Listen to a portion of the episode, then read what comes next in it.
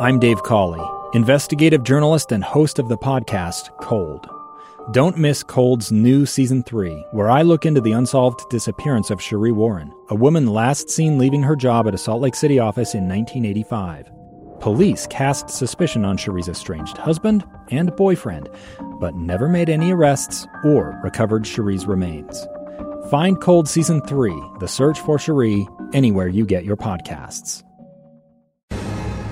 Inside Sources. Inside Sources. Inside Sources. Where KSL offers Utah deeper insights on the news. Host Boyd Matheson divides rage from reason and elevates the conversation on issues crucial to our community. On KSL News Radio 102.7 FM and 1160 AM.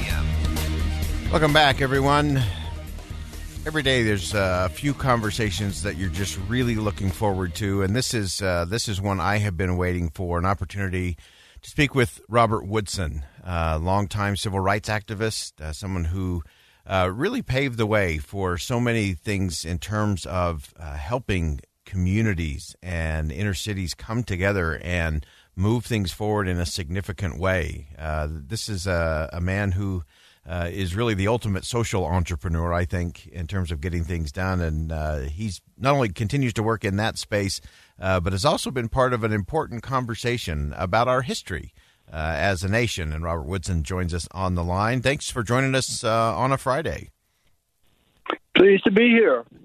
Wonderful. I uh, I've quoted you often uh, in uh, conversations about civil society and uh, social capital uh, over the years, and uh, you've just been someone who's led out not just with words, but more importantly with with real action.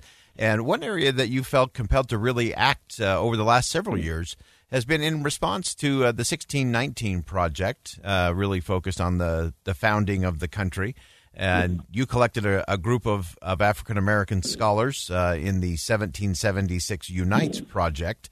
And uh, just give us an update in terms of where that conversation is and what we should be thinking about.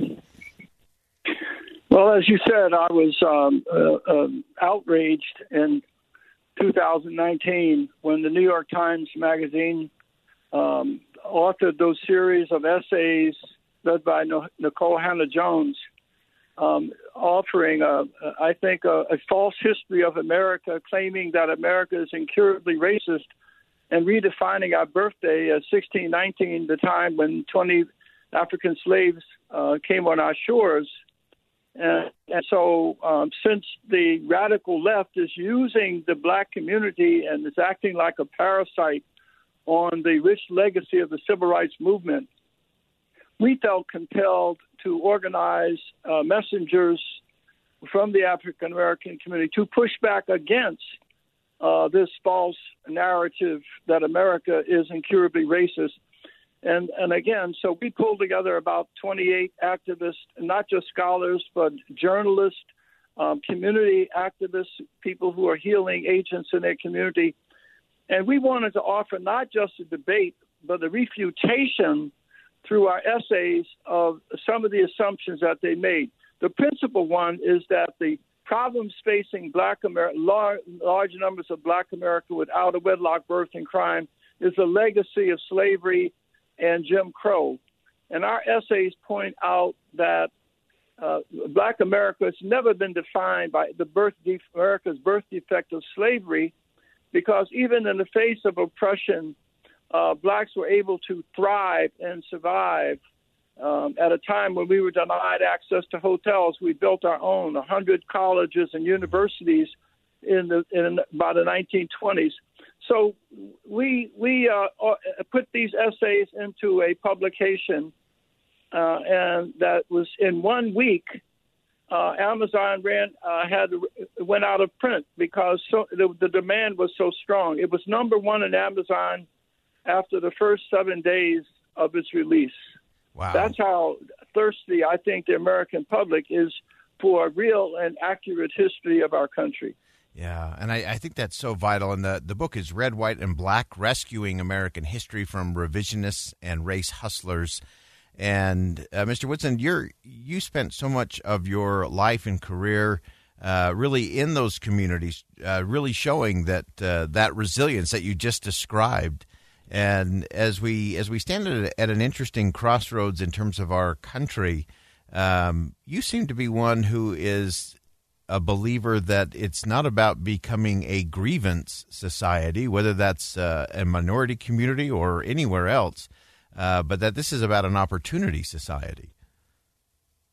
It really is. As I said, as I speak to groups, no one should be defined by the worst we've ever done as a young person.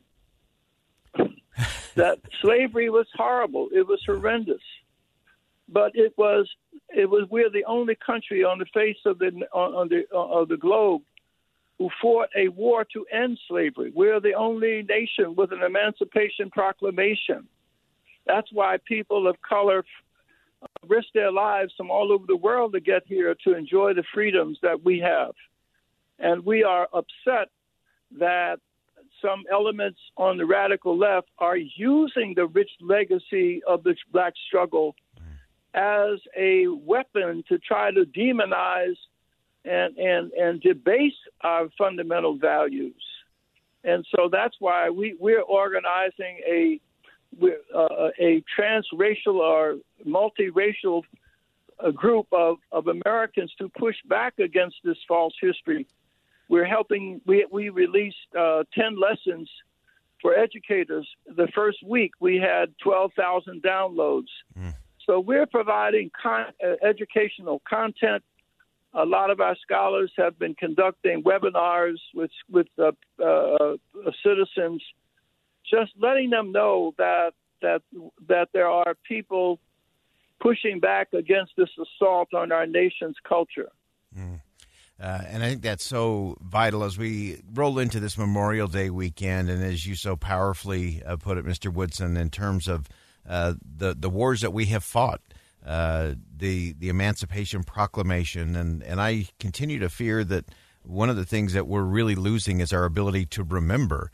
Uh, and so, as you continue to yes. work on this project, what do you what do you hope people remember uh, rolling into this Memorial Day weekend? Well, is that everybody, uh, and particularly in the black community, um, blacks have fought in every war that this country has been, has been fought, and not one was ever convicted of treason. And that we should all come together and thank the good Lord that we live in a nation that we do. And that the people who risked their lives, my father died as a result of war, war incurred wounds in the mm. First World War. Mm. And so we we should remember those brave souls, and we should push back against those who would defame them, whether they're law enforcement or, or first responders or members of our military we should celebrate the sacrifices, but we also must help people to understand that we live in a nation whose values and principles and virtues is worth defending. Thank you so much, Robert Woodson. Uh, the project is the 1776 Unites Project. Uh, the book is Red, White, and Black Rescuing American History from Revisionists and Race Hustlers. And uh, Mr. Woodson, we thank you for your your work as a civil rights activist, as someone who has impacted young people uh, in inner cities and around the world, and for helping all of us uh, to remember the things that matter most and the principles that unite us as a nation. Thanks for being with us today. Thank you. Again, that's uh, Robert Woodson. Uh, he is brilliant, uh, and I always remember he said something to a group of senators and congressmen when they were talking about poverty programs He said nobody gets to talk about it until you go work in it. Great advice from Robert Woodson. All right, we're going to step aside for a quick commercial break. We'll be right back. I'm Dave Cawley, investigative journalist and host of the podcast Cold. In October of 1985, a woman named Cherie Warren left work at a busy Salt Lake City office to meet her estranged husband at a downtown auto dealership. She never made it home. Cherie's car surfaced weeks later in Las Vegas. In the parking lot of a hotel casino. No one knows how it got there. Strange. It was strange. Both Cherie's estranged husband and her boyfriend raised suspicion for investigators. I kind of thought that he might have done something. But no arrests were ever made. In Cold Season 3, we dig into double lives, make new connections in the case, and examine the difficulty raised by reasonable doubt. We want answers just as much as anyone else. They have creeps like that now, too, so nothing's changed. That's the new Cold Season 3 The Search for Cherie, now available anywhere you get your podcasts.